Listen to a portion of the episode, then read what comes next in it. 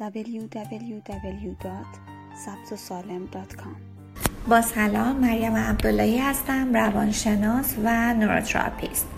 خیلی از مواقع مراجعین به ما در واقع رجوع می‌کنن و میگن که بچه من دچار استراب هستش.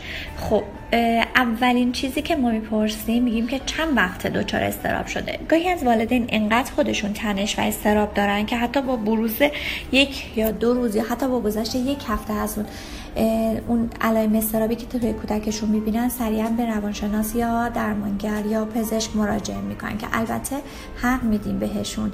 اما این رو برای این در واقع باید بگم خدمتتون که یه سری از ترس ها طبیعی هستش توی کودکان و چه زمانی ترس ها تبدیل به ترس های بیمارگونه میشه و اون وقته که ما باید به درمانگر مراجعه کنیم.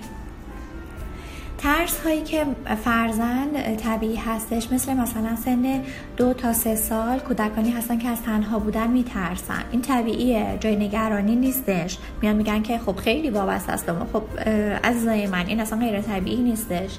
اما داریم که در واقع توی سن 6 سال 7 سال 8 سال بچه اون وابستگی زیاد داره. دچار استراب جدایی میشه و هرگز نمی‌تونیم جداش کنیم. و زمانی که می‌خوایم فرزند رو از والدین جدا کنیم با باعث اتفاقات و علائم فیزیولوژیک و یا روحی روانی توی کودک ایجاد میشه. حالا توی سن مثلا 8 سال 9 سال فرد از مرگ میترسه. خب غیر طبیعی نیستش. ترس از جدایی استراب جدایی هستش. این طبیعیه. چرا؟ چون در واقع اومده به درک زمان رسیده اون فرد. و غیر طبیعی نیستش که حالا بترسه. اما مدت زمان این ترس ها هستش که ما رو در واقع وادار می‌کنه که به درمانگر مراجعه بکنیم.